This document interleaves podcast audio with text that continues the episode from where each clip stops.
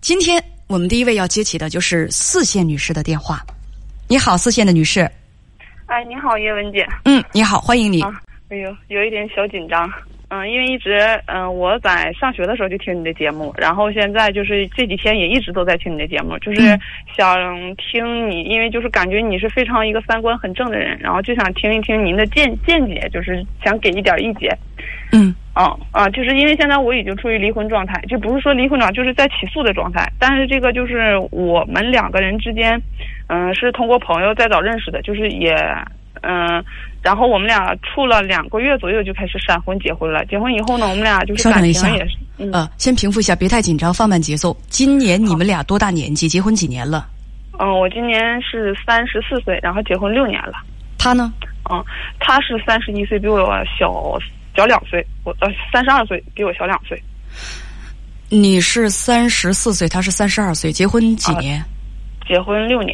有一个五岁的女儿，你们只有这一个孩子？对对对，我们只有一个孩子。只有这一个孩子。刚才你说到你们是朋友介绍认识的，婚前处了两个月就结婚了。对。闪婚为什么要这么着急？嗯，就是觉得好像好像就是你那时候年纪也大了，然后二十八九。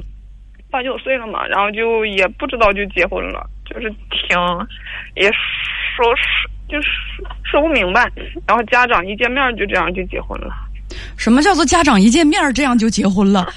我说的让我再明白一点，你当时是是因为觉得自己年龄大了就应该结婚了，所以就结婚了吗？嗯，对，就是也看着他也是比较合眼缘，就是这种。就是就你要闪婚了，闪婚完以后就两个月就有等等等等，你要这么说的话，以后合眼缘这句话我再都不敢相信了。我跟你插一句啊，插播一句，我今天下午的时候，我跟有一妹子，呃，聊了大概是有一个小时左右。她是跟你一样，婚前是处了，你是两个月闪婚，她是两个多月闪婚。啊，对。啊，她现在已经离了大概是有呃有有一个月的时间了，她的前夫还在骚扰她。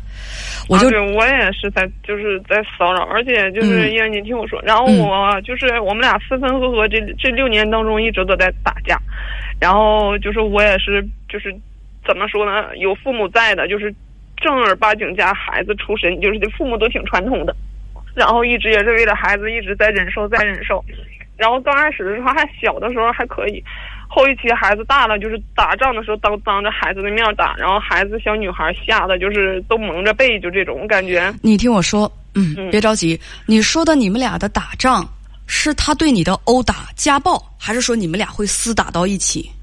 嗯，死会厮打，会厮打的话，他基本上都是我在受伤，因为打不过他。你们从结婚之后就开始这种相处模式？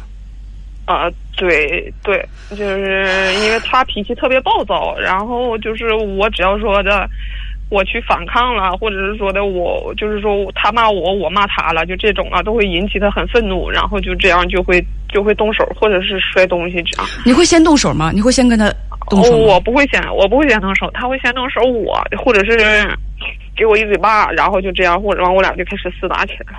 大家听清楚一点啊，就是女女方没有先动手，就两个人争吵着，男方就就扑过去就就开始打，女方呢极力的去反抗，但是每次因为力量悬殊，你都是挨打的那一方。啊，对对对对对。你告诉编辑说，婚后最严重的一次是鼻梁骨里面的骨头打错位了。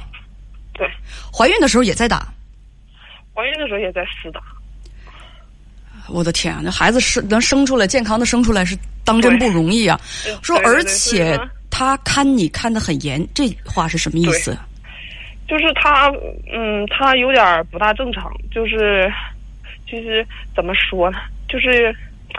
他有一家里面，就是后来我们看那个那个那什么嘛，就看看那个就是迷信那一方面的东西，然后看这方面的东西就。姑娘，迷信的东西，你知道它是迷信的，就不要提了。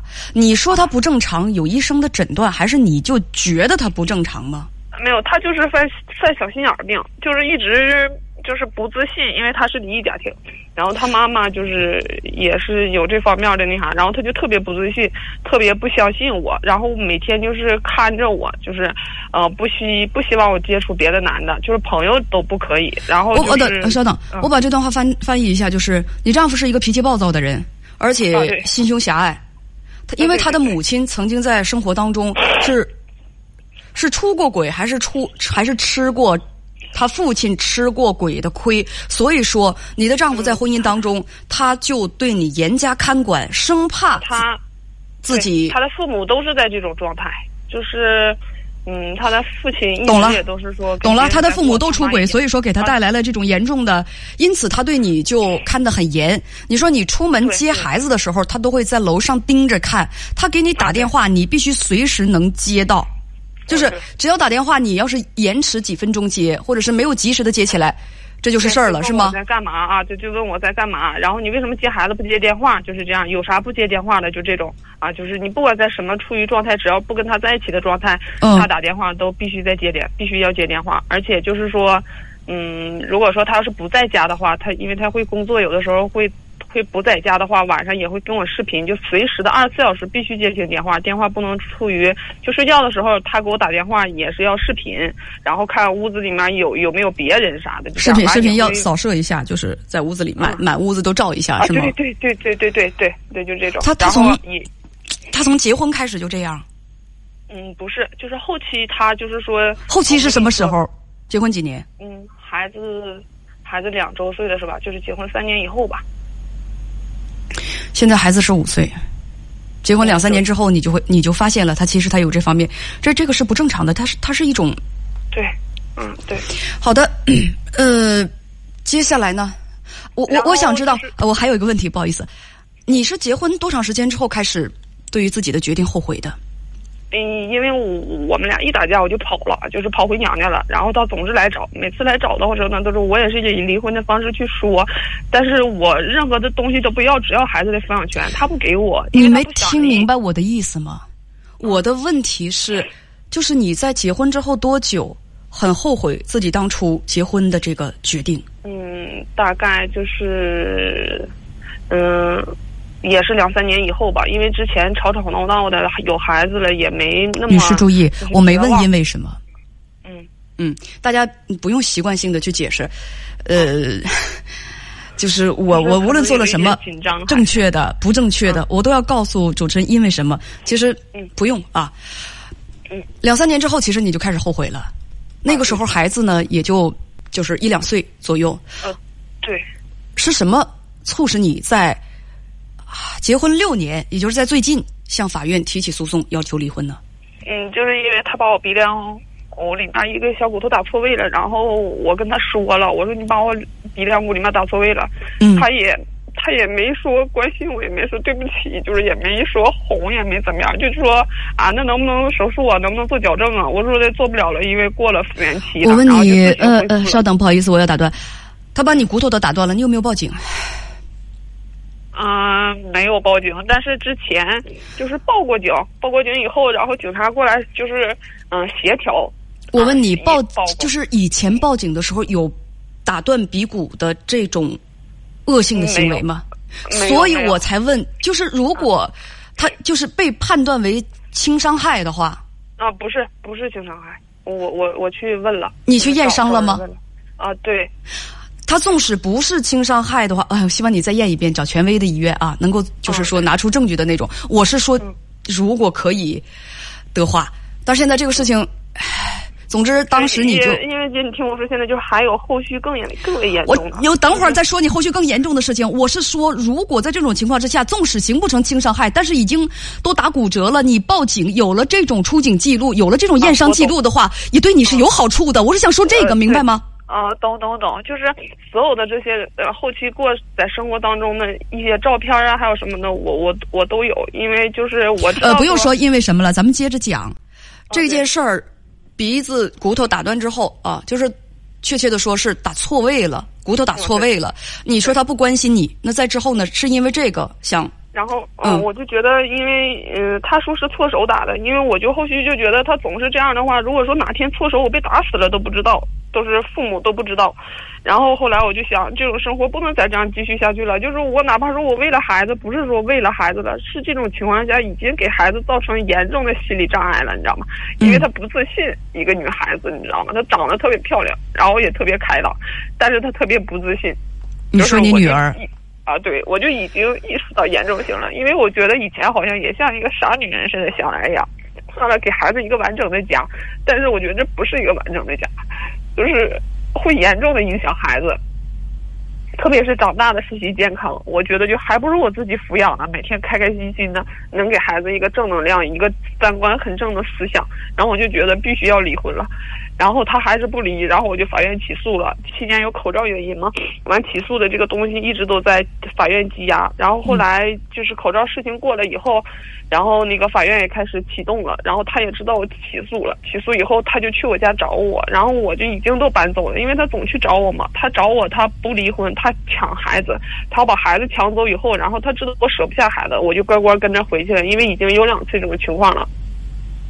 然后他去我家了，我爸自己在家，然后我没在家，他跟我爸就发生口角了。然后他去厨房拿起菜刀砍了我爸，在头部砍了九刀。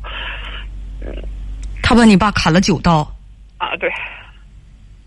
你爸现在还好吗？嗯，我现在没有生命危险。后来呢？嗯，后来他就是砍完以后，他他是带着他妈去的，还有他大姨、大姨夫这样家属。不是，他带着这么多人，没有人拉着他吗？就让他行凶？对对对对对，就是没有人拉着，而且砍完以后，我家孩子他爸就去自首去了，然后他们家人骑着裤子就全跑了，嗯，没有人打二幺二零，也没有人救治。后来是我们家邻居打的幺二零，给我爸送到医院，然后我们接到电话以后就往家里头赶，然后。这个时候就是我家孩子他爸他已经就被羁押了，然后就是，就是这种状态。现在嗯，法医鉴定是轻伤一级，就是我就觉得挺伤心的，就是就是连家他家人都没有救，就是不是不是重点是他家人没有救吗？重点是什么？嗯，连拉也没拉，救也没有救。这你这个重点不是他家人，重点是这个事情太可怕了，这是犯罪。对对对，你爸爸他砍了你爸爸九刀，现在是故意伤害罪。是啊，这这应该是已经是公诉案件了。啊，对，你知道你你知道小姑娘，你你你讲的时候，我浑身的就就是我觉得我每个毛孔都在发凉，每个毛孔都在发凉。你接着你说爸爸现在没有生命危险，我就觉得我每个发凉的毛孔就开始出汗。嗯嗯，大家纷纷的说太吓人了。嗯嗯嗯，而且这期间我爸住院，我妈去陪护，然后我妈还查出来就是嗯肝癌了，我就觉得啊接受接受不了。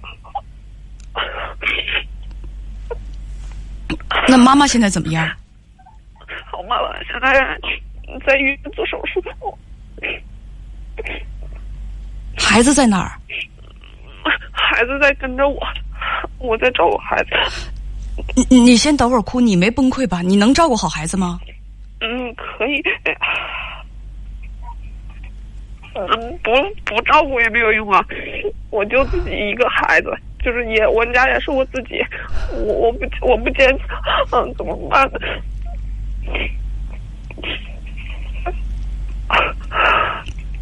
不管怎么样，我都得要活着嘛。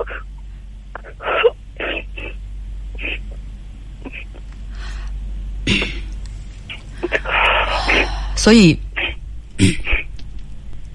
你知道，妹子，就是今天中午跟我聊的那个妹子，跟你年龄差不多。我问她为什么两个多月就结婚，而且呢，嗯，她也是因为她自己的草率，连累了她的父母，而且连累她父母坑的她父母养老的，就是留的那点养老的过河钱一分都不剩。嗯，哦，他就问我，他说，他说文姐，我为什么会这么倒霉？我都我都不好意思说，我说，哎，你先等会儿。我说你们俩其实是一个样的，你们俩其实不是倒霉，你们自己的认知让你们这种行为产生了这样的后果，连累了自己的父母，你懂不懂？对对对对。平静一下，平静一下。嗯。平静一下，事情已经发生了，咱们现在除了冷静下来，冷静下来，努力的就是照顾好自己的亲人，照顾好孩子。我觉得现在没有别的，你你你你不用想别的吧？嗯，你就你就说吧，我能帮你什么？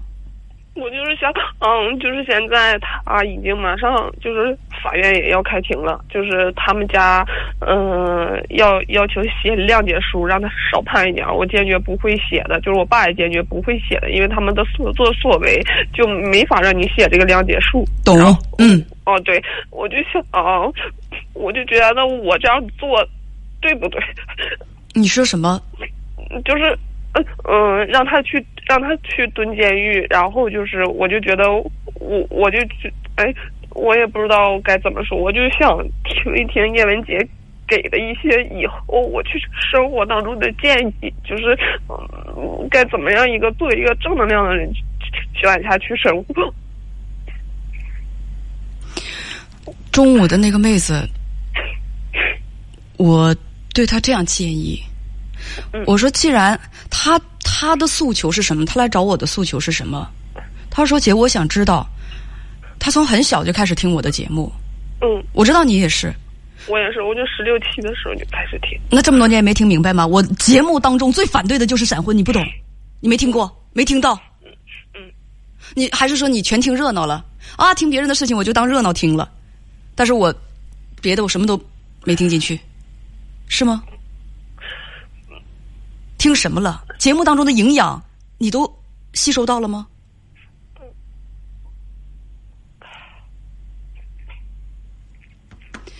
我劝那位妹子，我说，刚才我说的非常清楚，你的认知决定你的行为，你的行为带来如今的后果。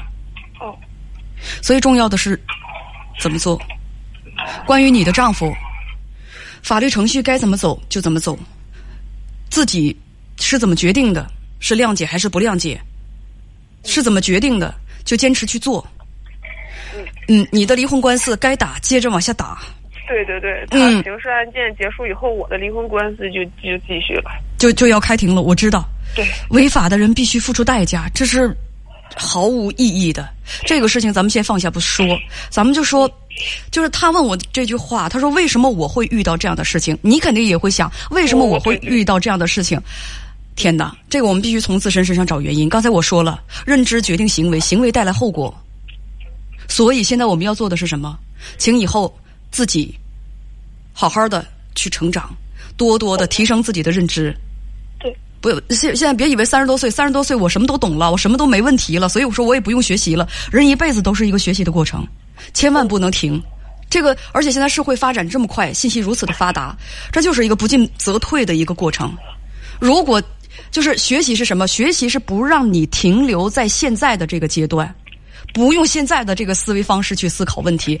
学习是什么？我们要达到是一个什么样的目的？我们再遇到类似的事情的时候，你的处理方法要比现在要高明的多，要比现在明白的多，处理事情要通透的多，不再做蠢事儿去连累自己的亲人。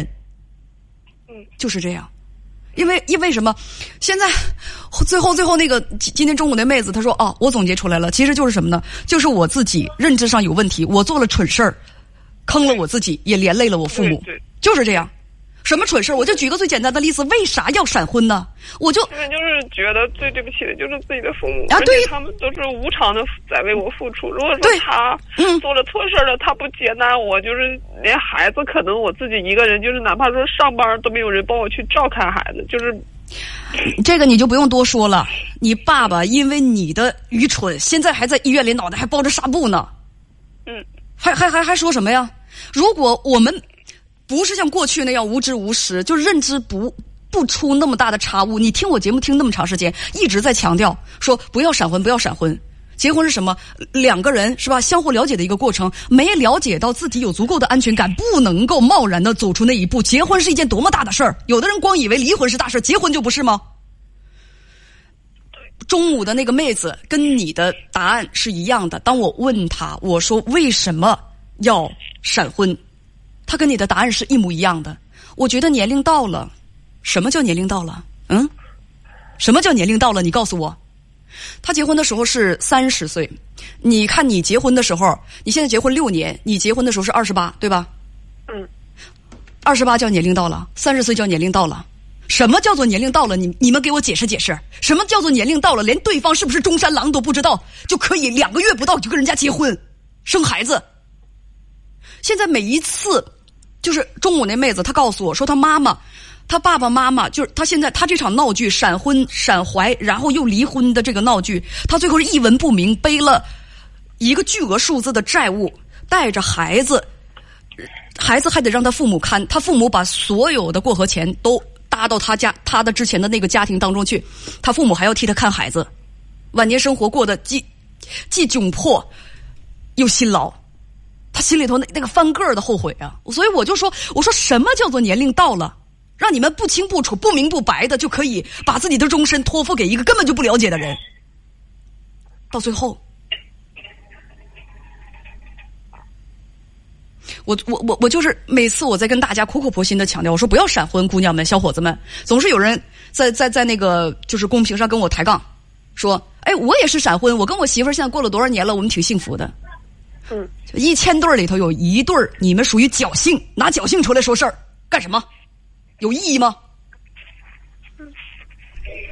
所以这就是我的建议。嗯，一定要了解好了之后再。再再再结婚，你知道对方就那么点时间，你知道对方他心理健康不健康啊？我的天啊！就真遇到一个心理不健康的，哎呀，就真就真追悔莫及。你你你这个案例算是比较极端的了，小妹妹，你刚才讲到那时候，把我都吓死了。嗯。所所以就加油吧。嗯。以后对自己负责任。以后对自己负责任，我们要牢记的牢记那句话。那句话虽然是网上，就是我又在网上看到，我觉得非常有道理。这世上只有到了该结婚的爱情，没有什么该结婚的年龄。嗯。就我问妹子，我说，我说两个多月，我说你了解他吗？啊，他瞅着挺老实的。我说谁瞅着都挺老实的，你没接触过，谁瞅着都挺老实的。啊，他瞅着挺挺老实的，就我问了好多人，我说你你你你你你谈恋爱就就就那么短的时间，感觉怎么样？他就瞅着挺老实的。你们都长了一双 X，就是 X 光透视眼，是吧？瞅着他外表跟你没说几句话，闷那不吱声啊，不吭声，他就人品就一定很好。老实什么意思？他外表他的沉默寡言，并不代表着这个人宽容厚道，就什么都不知道是吧？你这真是，哎呀。这痛心，真的是很痛心。没关系，你还年轻，一切从头再来，该怎么着就怎么着，努力奋斗。你比中午那妹子还强在哪儿？强在你没像她背那么多债务呢。她那债务都快把我吓死了啊！没有，没有，没有债务。好自为之啊！好好自为之。谢谢你，叶文姐。嗯，谢谢你，叶文姐。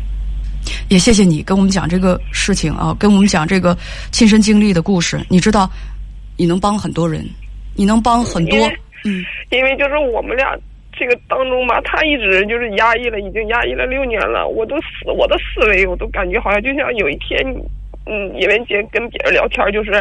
自己已经麻木了，这种状态就是有一个那个有一个小小女孩，也是她父亲打她妈妈，打她妈妈，她连线的那个我听了，就是处于麻木的状态了，因为完跟外界接触已经没有了，就是处于这种状态。所以说给叶文姐打电话，我就想，我想回归正常人的生活，然后想我说出来，想听一听大家的建议，然后还有就是说这种你们惊讶的程度，我这也让我感知到，就是说这些事情真的是非常非常严重。这都刑事案件了，能不严重吗？九刀。嗯。哎，你刚才说他压抑了六年，是你压抑了六年，还是你的丈夫压抑了六年？我我们俩都差不多，他也他也就是说有，因为之前我们俩分开一年多，我跑了一年多，就是说不跟他过了，然后失踪了，就是什么东西我全部都换了。然后他那个时候我都想啥呢？他可能哎呀接触别的女的，是不是可能就把我给忘了？然后我说离婚，他就同意了，但是他没有，就是他也很痛苦的状态。呃呃呃，你在这六年的婚姻当中，你跑了一年。啊，对，就是。换掉所有的联系方式，忘记自己所有的责任，不跟孩子联系，也不再管自己的父母。只要是你丈夫找不到你，不不，我我我我我我带着孩子的，都是我这么多次走，一直都是带着孩子，就哪怕孩子喂奶的时候，也是就是带着孩子。你带着吃奶的孩子跑的。对，就是孩子坚决坚决不能放在他家里头。就是你有的人会劝我说，他他就是拿孩子威胁你，你把孩子给扔下，你自己就走，他就傻了。我就是从来没做，我不想拿我自己的女儿去做赌注。就是以后离离这种那个就是那个不说人话的朋友远一点啊，咱们一定要这个接触正能量啊，离离离这种就是让你放弃责任，就是说。就就是劝你堕落的人，我们要离他远一点。嗯，就是不管多难都带着孩子。不过那毕竟是一种逃避的方式。嗯，对。真的希望以后这种悲剧不要再发生了。这当真就是，哎呀，让人就是心口都疼的一种悲剧。天哪！而且你你刚才说到有一个地方的时候，我我我真的我都已经破防了，因为你你也告诉编辑，你告诉我说你丈夫会当着孩子的面打你。对。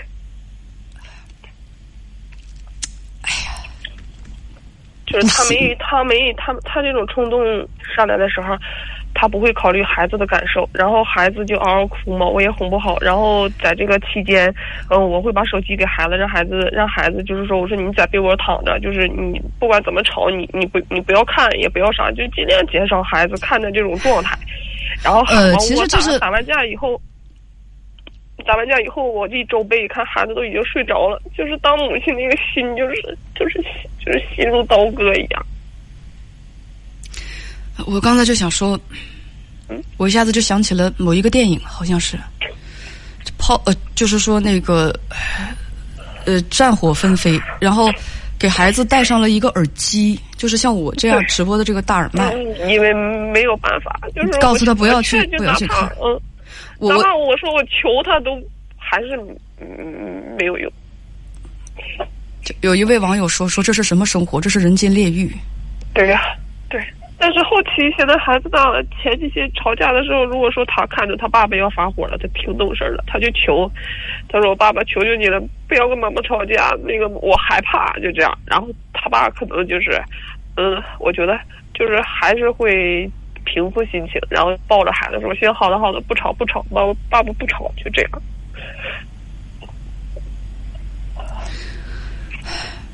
我觉得，作为一个母亲，让孩子有这样的家庭，哪怕是你觉得这个家庭你没有离婚，觉得这个家庭是完整的，让那么小的一个孩子抱着父母，哭着求说：“爸爸妈妈，你们不要吵架。”他恐惧成那个样子，我觉得这样的父母也应该。